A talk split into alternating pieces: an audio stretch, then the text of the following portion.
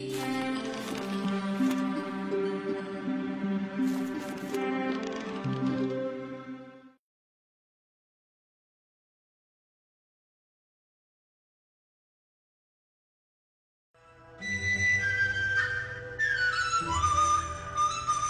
chi sơ, tánh bổn thiện, tánh tương cận, tập tương viễn.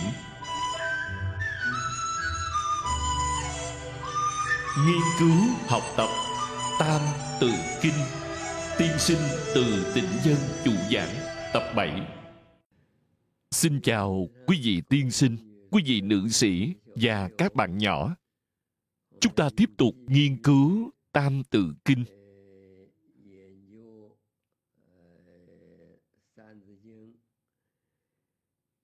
Lần trước nói về bốn mùa.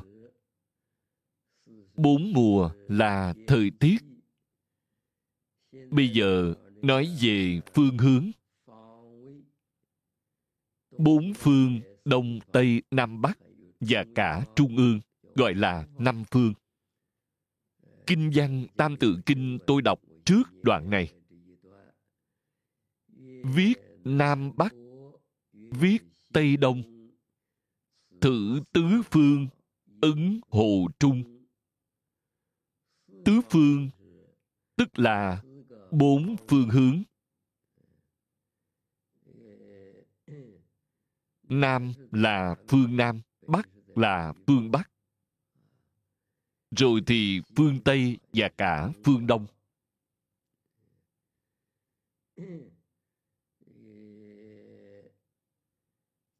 Nói về bốn phương này,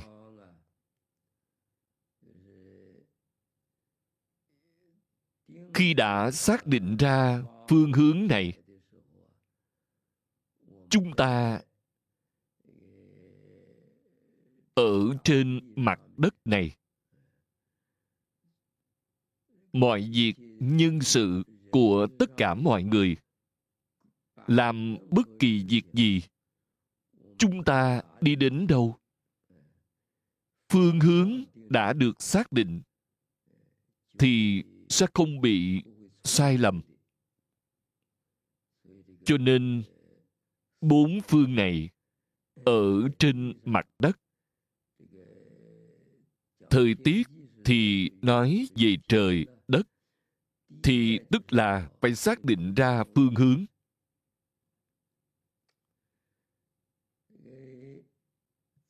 Sau khi xác định ra bốn phương hướng này, cái này so với bốn mùa ở đoạn trước thì chúng cũng có liên quan, cũng có quan hệ với nhau. Ví dụ như phương Nam. Phương Nam là mùa hạ. Phương Bắc là thuộc về mùa đông. Phương Tây là mùa thu. Phương Đông là mùa xuân. Nam, Bắc, Đông, Tây chính là bốn phương, là chánh phương. Ngoài bốn cái chánh phương này ra, thì còn bốn ngung. Bốn ngung là sao? Tức là bắt đầu tính từ phương Bắc. Từ phương Bắc đến phương Đông chính là Đông Bắc. Đó là một ngung. Rồi lại đi đến phương Nam là Đông Nam. Đó lại là một ngung. Ngung tức là góc. Góc là ngung. Vậy thì Tây Nam lại là một góc. Tây Bắc lại là một góc. Đông Tây Nam Bắc là bốn phương. Thêm vào Đông Bắc, Đông Nam, Tây Bắc, Tây Nam bốn góc. Đây là tám phương. Vậy thì người xưa nếu muốn nói cho toàn diện thì cộng thêm trên, dưới là 10 phương. Bốn phương này tượng trưng cho tất cả. Còn có trung, ứng hồ trung, Trung tức là ở giữa bốn phương, tức là trung ương. Trong thời cổ đại, nước ta từ xưa đến nay đã nói về can chi. Can chi xác định ra phương hướng, cũng tượng trưng cho bốn mùa. Ví dụ phương Đông là Giáp Ất, can tức là Giáp Ất Bính Đinh Mậu Tỵ Canh Tân Nhâm Quý. Phương Đông là Giáp Ất, phương Nam là Bính Đinh, phương Tây là Canh Tân, trung ương là Mậu Kỷ, phương Bắc là Nhâm Quý. Đó chính là năm phương, tức là 10 thiên can. Vậy thì nói tiếp đến chi. Chi tức là địa chi. Địa chi là khi giảng về xuân hạ thu đông thì đã có nhắc đến Tý Sửu Dần Mão Thìn Tỵ Ngọ Mùi Thân Dậu Tuất Hợi. Có 12 canh giờ.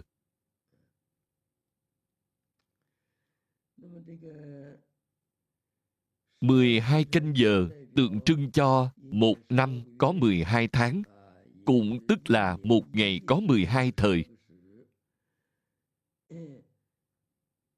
Về can, 10 can là thế nào? 10 can tức là năm phương. Nói về năm phương thì chúng tượng trưng điều gì? Phương Đông sẽ có liên quan đến ngũ hành bên dưới đây. 10 can sẽ có ngũ hành. Ngũ hành là sao? Kim, mộc, thủy, hỏa, thổ. Phương Đông Giáp Ất, Giáp Ất Mộc thuộc về mộc.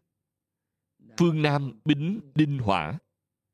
Phương Tây là Canh Tân Kim. Phương Bắc là Nhâm Quý Thủy. Trung ương là Mậu Kỷ Thổ.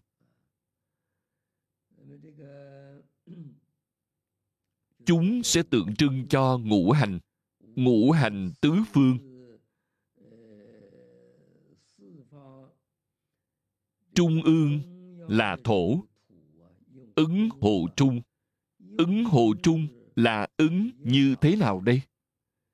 Ví dụ nói về bốn mùa. Bốn mùa thì có 12 tháng, mỗi mùa thì có một tháng cuối cùng. Ví dụ như mùa xuân. Mùa xuân là tháng Giêng, tháng 2, tháng 3. Tháng 3 là tháng cuối xuân. Đến tháng 4 thì sẽ là tháng đầu hạ. Còn trung ương thổ sẽ có liên quan đến bốn phương. Nói cách khác, bốn phương thổ nếu như không có trung ương thổ, thì bốn phương hướng sẽ không cách nào xác định được. Cho nên bốn phương, bất luận là kim mộc, thủy hỏa, đều không thể tách rời thổ. Còn ứng hồ trung thì sao? Kim mộc, thủy hỏa của bốn phương đều phải tương ứng với trung ương thổ.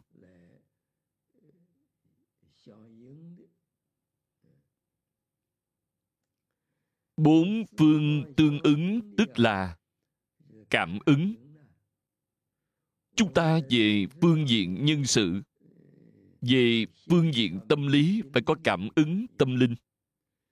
Về mặt phương hướng ngũ phương sẽ có ngũ hành. Ngũ phương và ngũ hành sẽ có cảm ứng với nhau. Phần sau giảng đến ngũ hành thì có thể giải thích thêm. Ngoài điều này ra, ngũ phương còn tượng trưng cho ngũ đế. Ngũ đế trong Tam Hoàng Ngũ Đế thời xưa, ngũ đế dùng thần tử. Thần tử gọi là ngũ thần. Thần trong từ thần minh. Có ngũ đế, ngũ thần rồi, sẽ phối hợp với ngũ phương, đều có cả.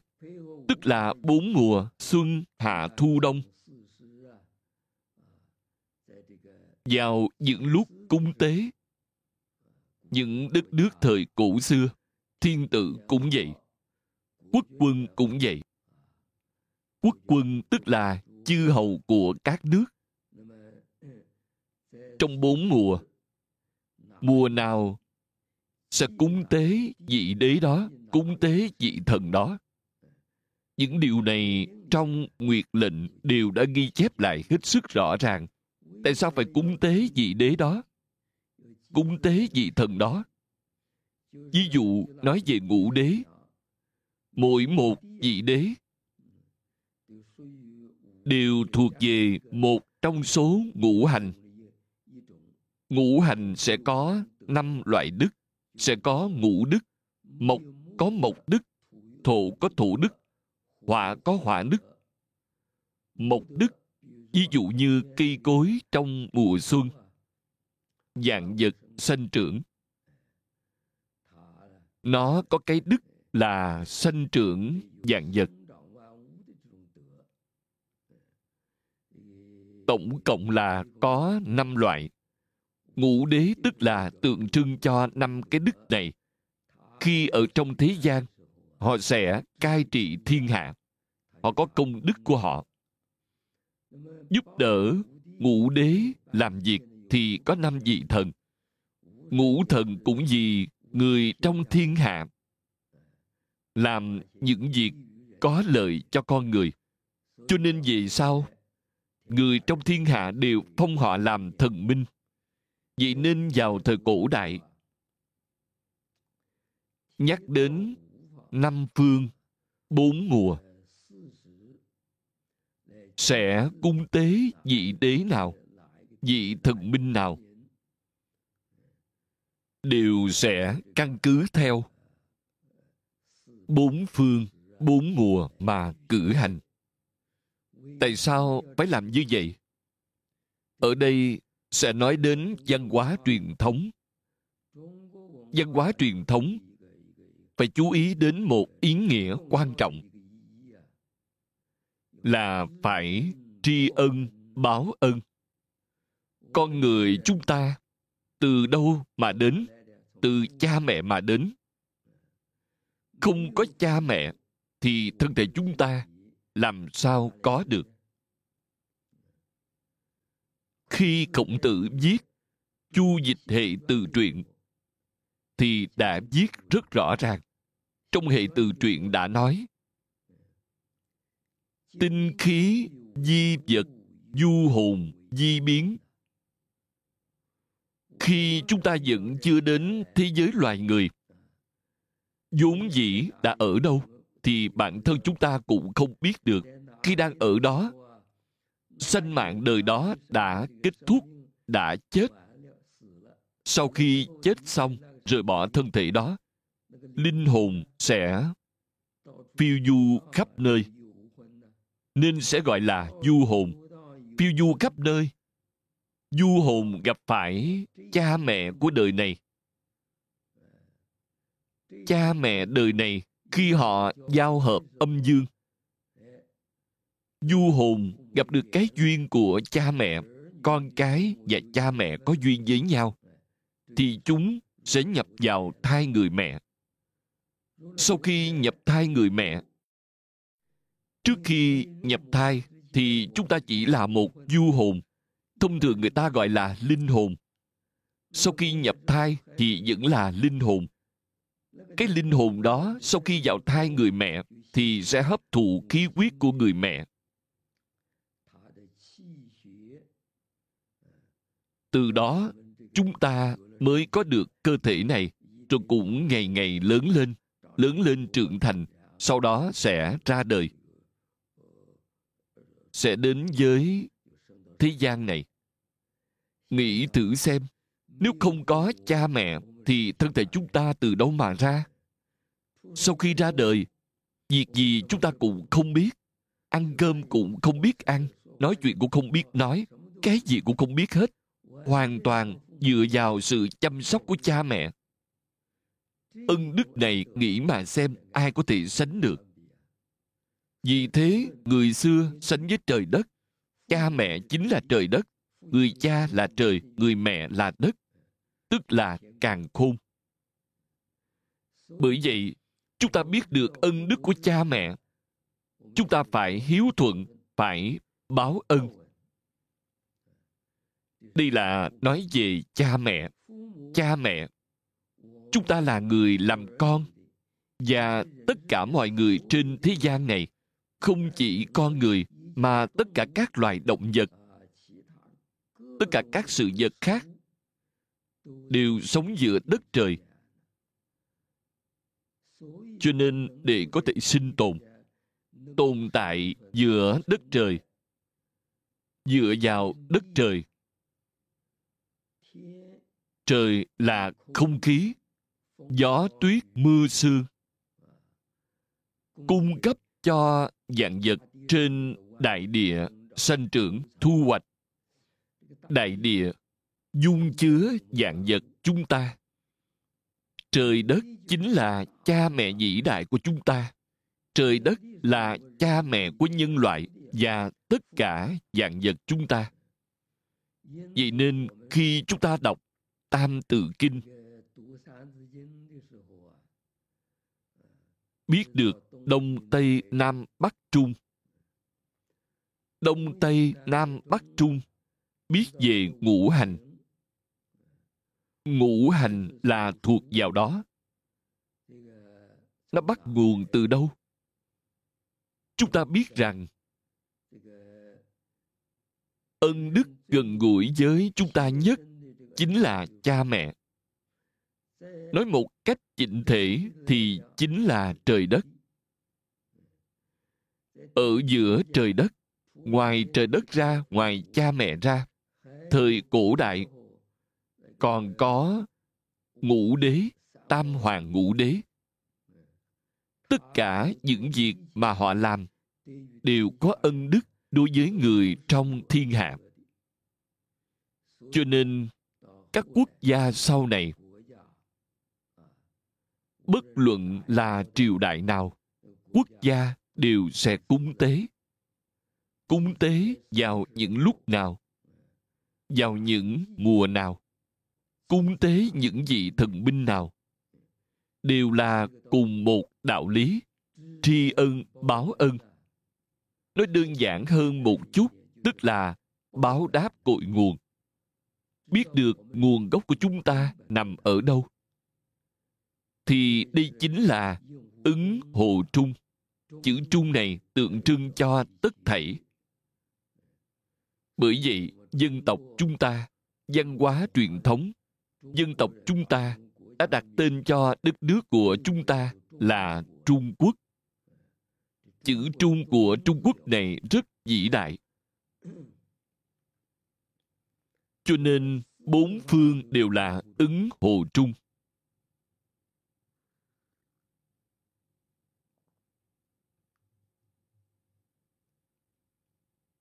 Tứ phương ứng hồ trung đều phải cảm ứng với cái trung này.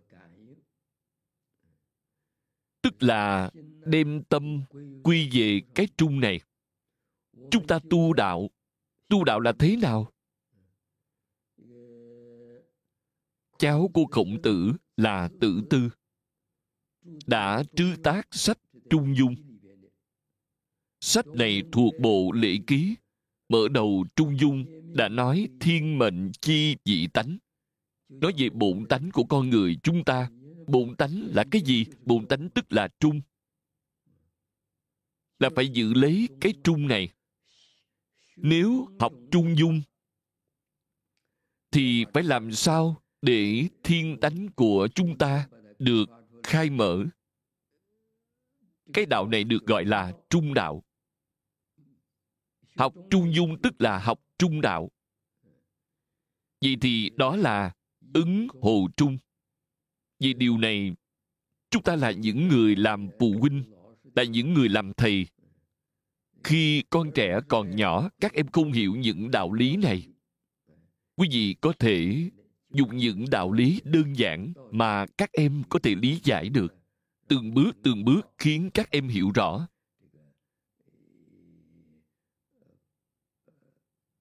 Ý nghĩa quan trọng của việc tri ân báo ân. Tất cả các học vấn đều phải luôn tìm về nguồn cội. Tìm về nguồn cội, tức là quay về cội nguồn. Giống như một cái cây, gốc cây. Chúng ta không nhìn thấy được. Mặc dù không nhìn thấy, nhưng nó vô cùng quan trọng. Nếu như quý vị chặt bỏ cái gốc cây đi, không cần nữa, thì cái cây đó có lẽ cũng không sống được bao lâu. Nó sẽ khô héo, sẽ chết đi. Do vậy, nếu muốn để cái cây đó được sống tiếp,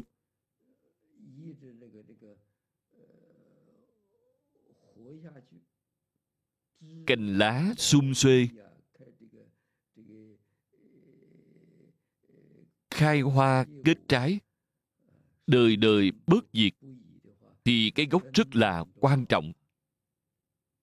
Văn hóa truyền thống chúng ta sở dĩ có thể tồn tại được cả ngàn năm nay là bởi vì chúng ta đều biết tìm về cội nguồn, đều phải học những đạo lý làm người, học làm hiền nhân, thánh nhân.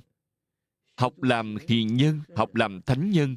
Nhưng lúc chúng ta còn ở thế gian này mà cố gắng giải quyết những vấn đề sanh tử, sanh tử tử trên thế gian. Đây là điều vô cùng đặc biệt của văn hóa truyền thống. Hiện nay trên thế giới, ngoài tôn giáo, ngoài Phật Pháp của nhà Phật, có nói đến những đạo lý tương đồng với văn hóa truyền thống chúng ta. Ngoài ra, bất kỳ một nền văn hóa nào khác, khoa học, triết học, những tôn giáo khác đều không nói được thấu triệt như vậy. Vì thế, chúng ta dạy các em nhi đồng đọc Tam Tự Kinh.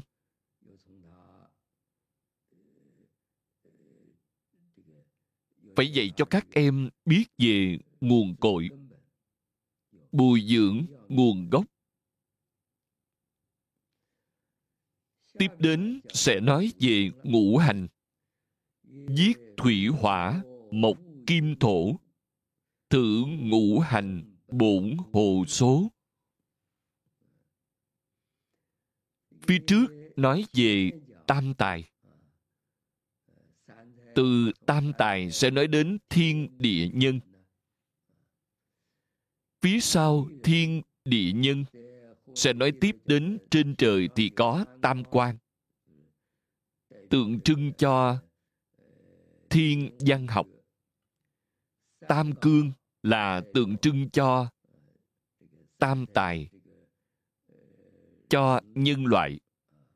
Nhân loại tức là linh hồn của vạn vật tam cương. Xuân hạ thu đông, tức là nói về 4 mùa của thời tiết. Đông Tây Nam Bắc Trung là nói về phương vị trên mặt đất. Ở đây nói về thủy, hỏa, mộc, kim, thổ, đã đem vạn vật giữa đất trời này, nói về những tố chất cơ bản của chúng và cũng là những yếu tố cơ bản nằm ở đâu, tức là ở ngũ hành. Ngũ hành, chữ hành này là sao? Chữ hành này là không dừng lại ở đâu cả, mà nó luôn luôn vận hành. 5 loại tố chất này của vạn vật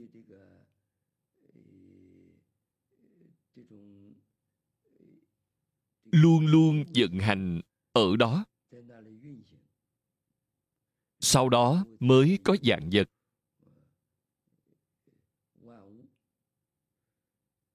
Vì thì ở đây tổng cộng có 5 loại.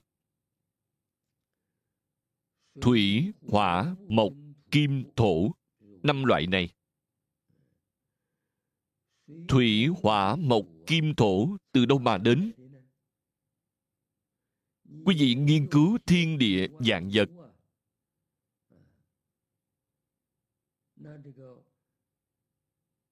Nghiên cứu vạn vật sẽ nghiên cứu đến ngũ hành. Nghiên cứu sâu thêm một bước nữa là ngũ hành từ đâu đến. Giống như thông thường, các nhà vật lý học hiện đại. Thông thường các nhà vật lý học nghiên cứu vật lý.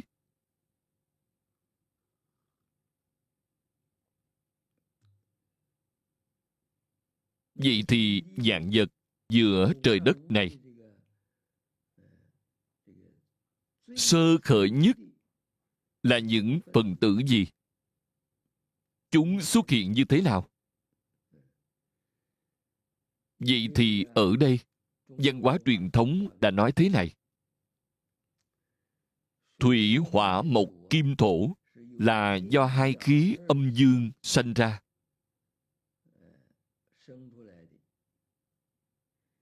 Hai khí âm dương. Nói như đoạn trước là nhất nhi thập, thập nhi bách, bách nhi thiên, thiên nhi vạn. Đã nói về những con số đó. Những con số đó ở đây, phải hiểu rằng nó rất là quan trọng. Nhất nhị tam tứ ngũ. Từ nhất đến ngũ. Ngũ là một con số căn bản nhất. Phía sau ngũ là lục, ngũ lục thất bát cửu thập, đến thập thì lại là một mãn số. Nói về nhất nhị tam tứ ngũ, nhất nhị tam tứ ngũ, lục thất bát cửu thập, trong 10 con số này sẽ có số chẵn và số lẻ.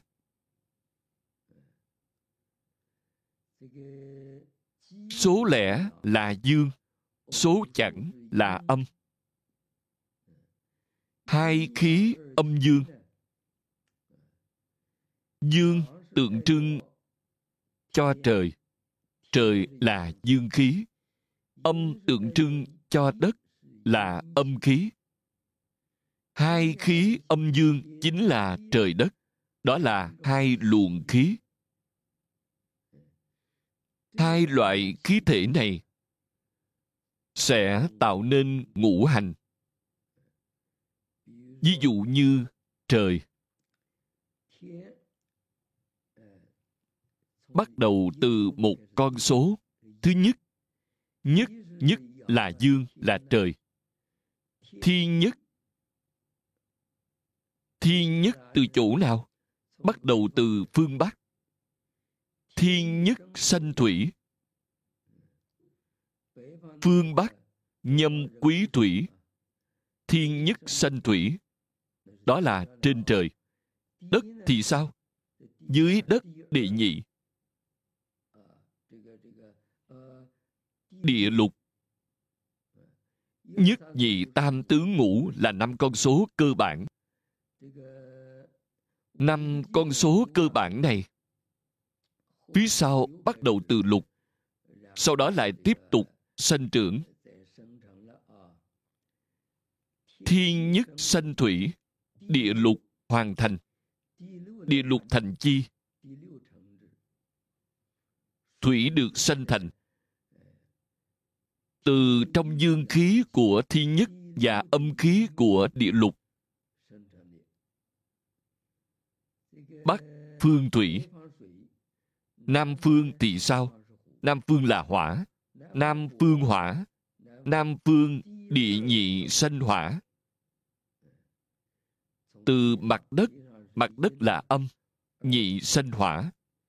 Ở trên trời là thất, thiên thất thành chi. Lại nói đến Đông Phương. Đông Phương ở trên trời là tam, tam dương. Tam dương thiên, tam sanh mộc. Đông Phương mộc, ở địa khí Đông Phương này, địa bát này. Địa bát thành chi.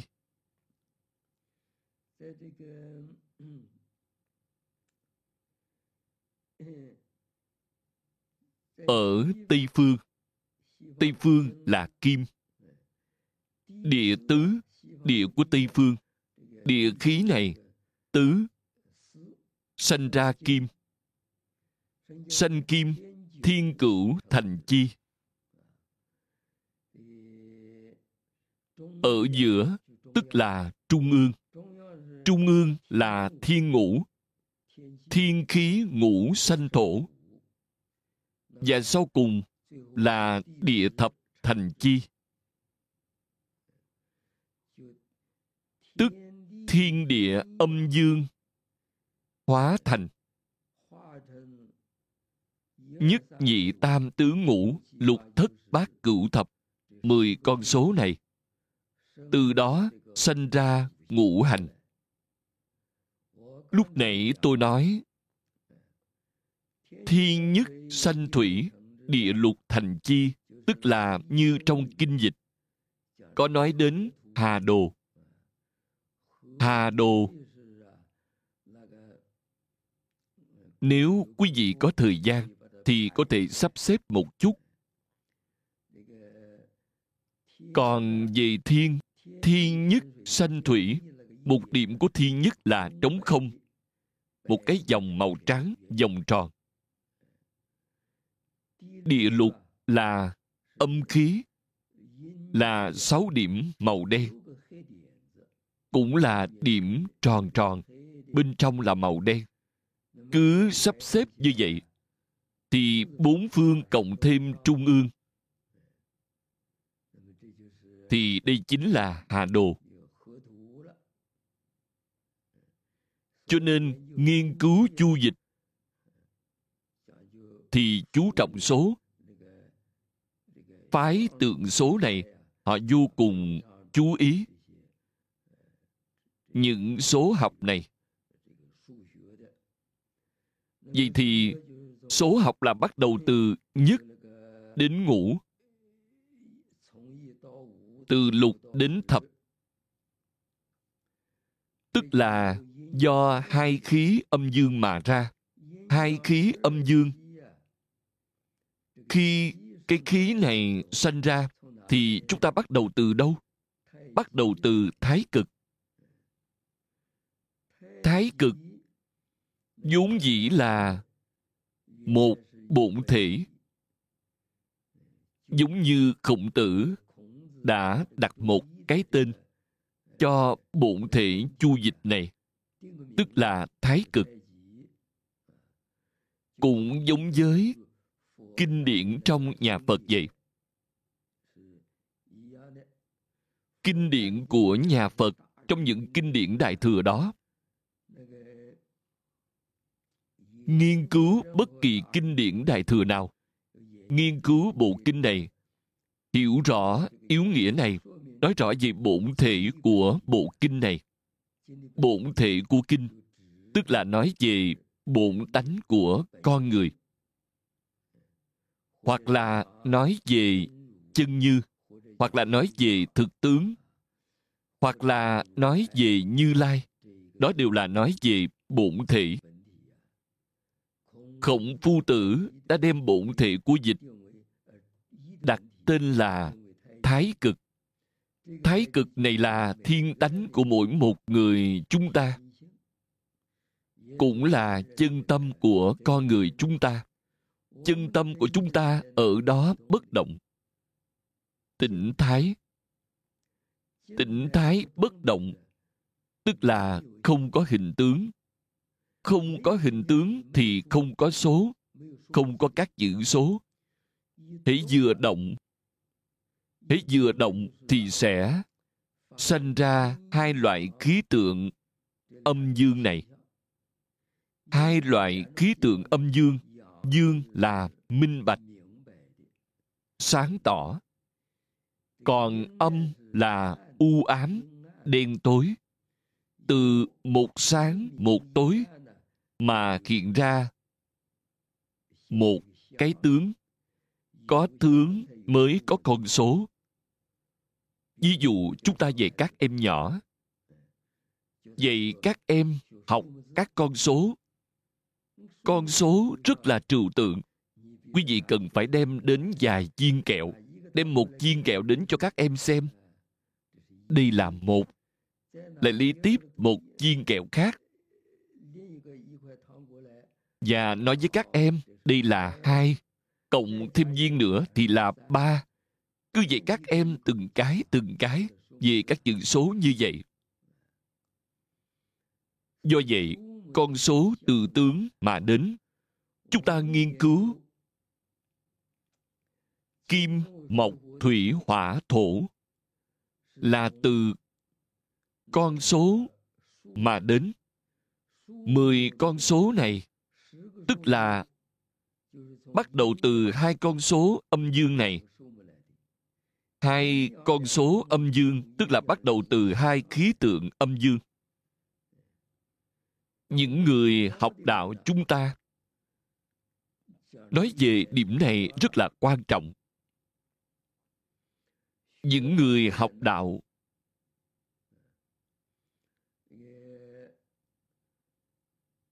trong kinh điển của nhà Phật, giống như trong Kinh Kim Cang, vậy những người học đạo, những người học Phật chúng ta đừng có chấp tướng. Chấp cái tướng gì? Nhân tướng, ngã tướng, chúng sanh tướng, thọ giả tướng. Thì có những cái tướng này rồi, tốt rồi, chúng ta sẽ bắt đầu có chuyện sanh tử. Có sanh tử thì không giải quyết được vấn đề. Quý vị muốn giải quyết vấn đề sanh tử thì phải đem những cái ngã tướng, nhân tướng, chúng sanh tướng, thọ giả tướng, những cái tướng đó đều là giả. Tại sao lại là giả? Trong bổn tánh của chúng ta không có những cái tướng này. Thái cực của chúng ta là một vùng quang minh, không có những thứ u ám kia. U ám tức là chuyển động. Hễ khởi động thái thì mới có u ám. Vậy thì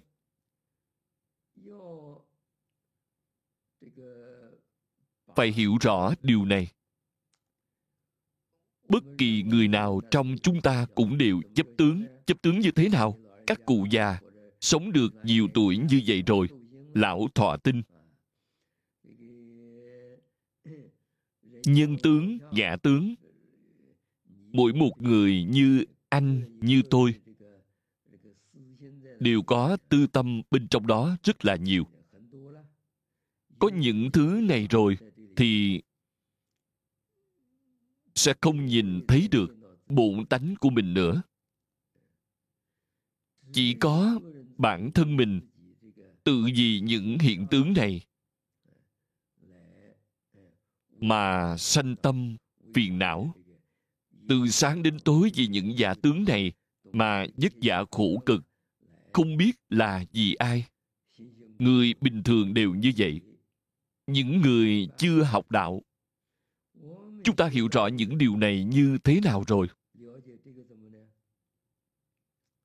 Giống như trong nhà Phật có nói, đừng chấp tướng. Phải khai mở thái cực của chính mình. Phải khai mở thiên tánh mà Trung Dung đã nói. Trước hết, phải hiểu rằng thiên địa vạn vật từ ngũ hành mà có. Ngũ hành tức là từ 2 khí âm dương mà có. 2 khí âm dương xuất hiện như thế nào? 2 khí âm dương là khi thái cực vừa động thì đã sản sinh 2 loại giả tướng này. Khi bất động thì 2 loại giả tướng này sẽ hoàn toàn không có. Một vùng quang minh.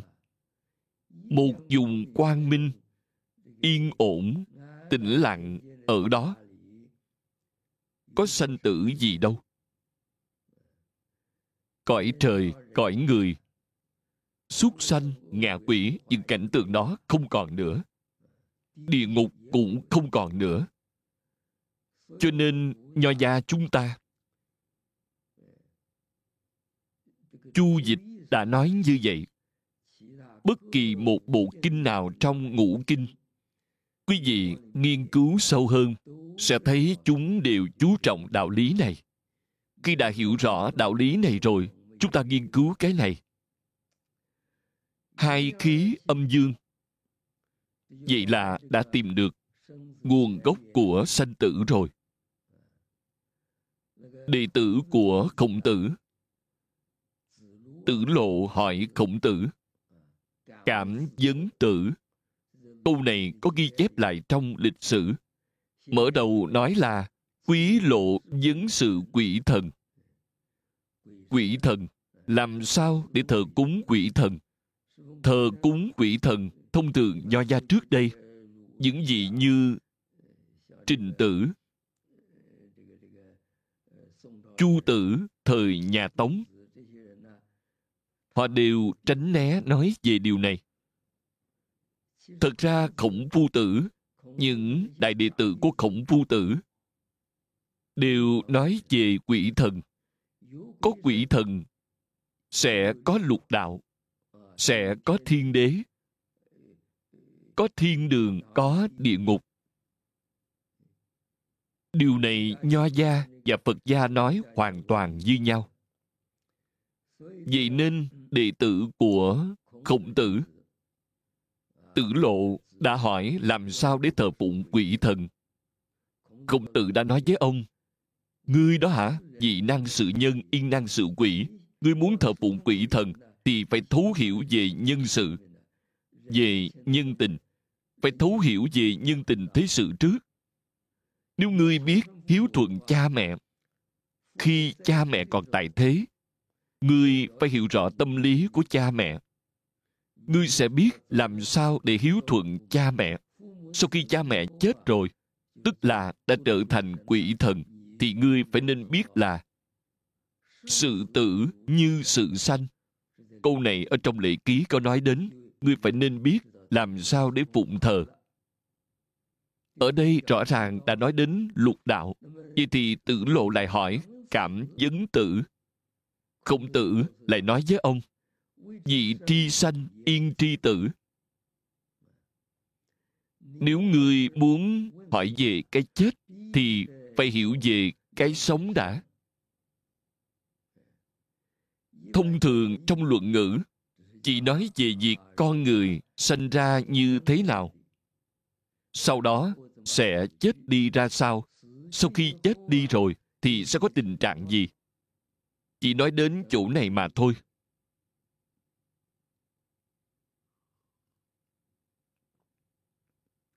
Điều này ở trong Tam Tự Kinh. Khi nói đến ngũ hành thì sẽ dễ nói hơn. Ngũ hành nói về kim, mộc, thủy, hỏa, thổ.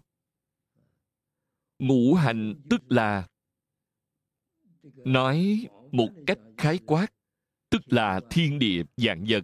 Nói theo một phạm vi nhỏ hơn thì chính là thân thể của chúng ta, thân thể của con người chúng ta. Thân thể chính là ngũ hành. Tinh hoa của thân thể chúng ta chính là ngũ tạng. Ngũ tạng tức là ngũ hành. Ví dụ, gan tạng thuộc mộc, phế tạng thuộc kim, tâm tạng thuộc hỏa, thận tạng thuộc thủy. Vậy còn tỳ tạng chính là vị, tiềm vị thuộc thổ. Ngũ hành chính là ngũ tạng. Khi nói đến ngũ tạng thì là nói về phương diện sanh lý. Về phương diện tâm lý của chúng ta thì sao? Về phương diện tinh thần tức là nhân nghĩa lệ trí tính. Phía sau sẽ nói đến nhân nghĩa lệ trí tính. Vậy thì đông phương giáp ất mộc, mộc là nhân. Nam phương hỏa, hỏa là lễ. Còn Tây phương là kim tượng trưng cho nghĩa. Bắc phương thủy tượng trưng cho trí. Thổ ở chính giữa tượng trưng cho tính. Có những lúc văn hóa truyền thống nói là Bắc phương và Trung, tức Trung ương, có kim luôn cả hai cái trí và tính. Nói như vậy thì con người chúng ta sinh lý và tâm lý đều bao hàm cả ngũ hành ở trong đó. Vậy thì khi chúng ta đã hiểu được ngũ hành từ đâu đến, chúng ta sẽ biết sanh mạng của mình từ đâu đến. Ngũ hành, tâm lý và sinh lý của sanh mạng chúng ta là có được từ hai khí âm dương. Hai khí âm dương là giả tướng. Sanh mạng này của chúng ta cũng là giả tướng. Tư tưởng của chúng ta thời thời khắc khắc đang ở đó chuyển biến. Chính mình cũng không làm chủ được. Sự sanh lão bệnh tử của thân thể này chúng ta cũng không thể làm chủ. Vậy thì quý vị phải nghiên cứu vấn đề của sanh mạng này. Nghiên cứu sanh mạng, nghiên cứu cho đến hai khí âm dương này. Hai khí âm dương một khi đã yên tĩnh trở lại, định lại. Khi đã định lại rồi, tốt rồi. Âm dương sẽ ở đó, sẽ quy về thái cực. Quy về thái cực, tức là quy về bổn thể của chính chúng ta. Vậy thì chân tâm sẽ được hoàn toàn khôi phục. Đó chính là chân ngã. Vậy thì đã học làm thánh nhân thành công. Những vấn đề sanh tử không ngừng kia, tất cả mọi thứ tự nhiên sẽ được giải quyết một cách êm đẹp. Vậy nên, đệ tử Tử Lộ của Khổng Tử vấn sự quỷ thần, cảm vấn tử.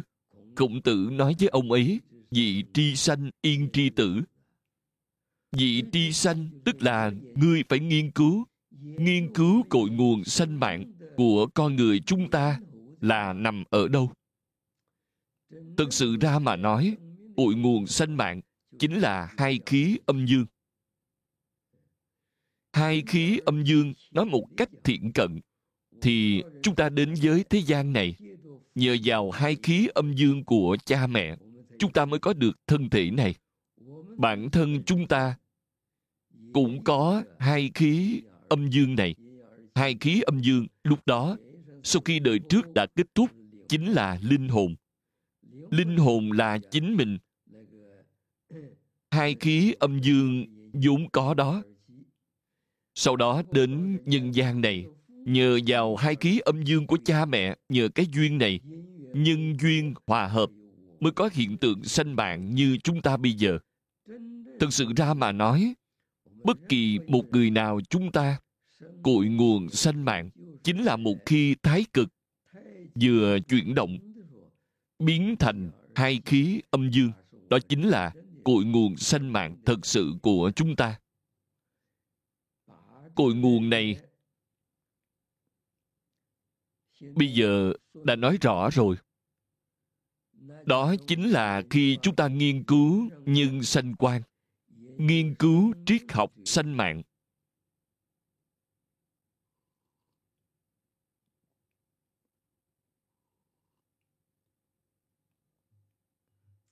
Thì sẽ biết được triết học sanh mạng, quý vị nói, tìm được cội nguồn của sanh mạng. Theo triết học thông thường mà nói về vấn đề của cuộc đời này, thậm chí là nói về vấn đề của cuộc đời, đều có thể từ một học vấn này của dân tộc chúng ta, từ triết học ngũ hành, có thể tìm được kết luận ở trong đó. Vậy chúng ta học thánh nhân, đem sinh mạng này của chính mình, đem những giả tướng sanh tử này phá trừ chúng hoàn toàn, đạt được chân ngã. Đó chính là quy về Thái Cực. Cho nên phần sau có nói thử ngũ hành bộn hồ số. Chữ số này, triết học về số học thực sự của dân tộc chúng ta, số lý, đạo lý về số học đã bắt đầu từ đây. Quý vị nghĩ thử xem, bây giờ nghiên cứu số học, đó là khoa học. Thực sự ra, số học của dân tộc chúng ta chính là phương pháp nghiên cứu này. Phương pháp nghiên cứu này, ngũ hành vận chuyển, nói về khí số, khi đang vận dụng, quý vị đem con số này phải để nó vận chuyển một cách bình thường. Vận chuyển bình thường mới có thể khiến bản thân mình có được định lực. Con đường mình đi sẽ không bị lầm lạc. Khi con đường mình đi không bị lầm lạc, thì mới có định lực. Sau đó từng bước mới có thể đem tất cả những thứ hư giả này bỏ đi, quy về chân ngã của chính mình. Như vậy mới có thể học làm thánh nhân thành công. Do đó, bộn hồ số, số phải tìm được cái căn bản. Hôm nay hết giờ rồi, xin giảng đến đây. Nghiên cứu học tập Tam Tự Kinh, tiên sinh Từ Tịnh Dân chủ giảng, thời gian ngày 7 tháng 11 năm 2005.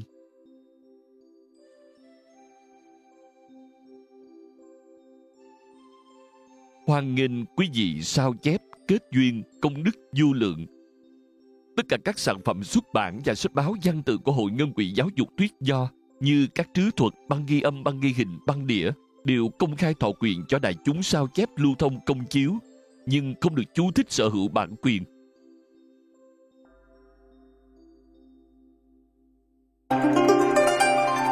Ban biên tập Học Làm Người Tốt do nhóm Cả Nhà Học Làm Người Tốt thành kính cúng dường.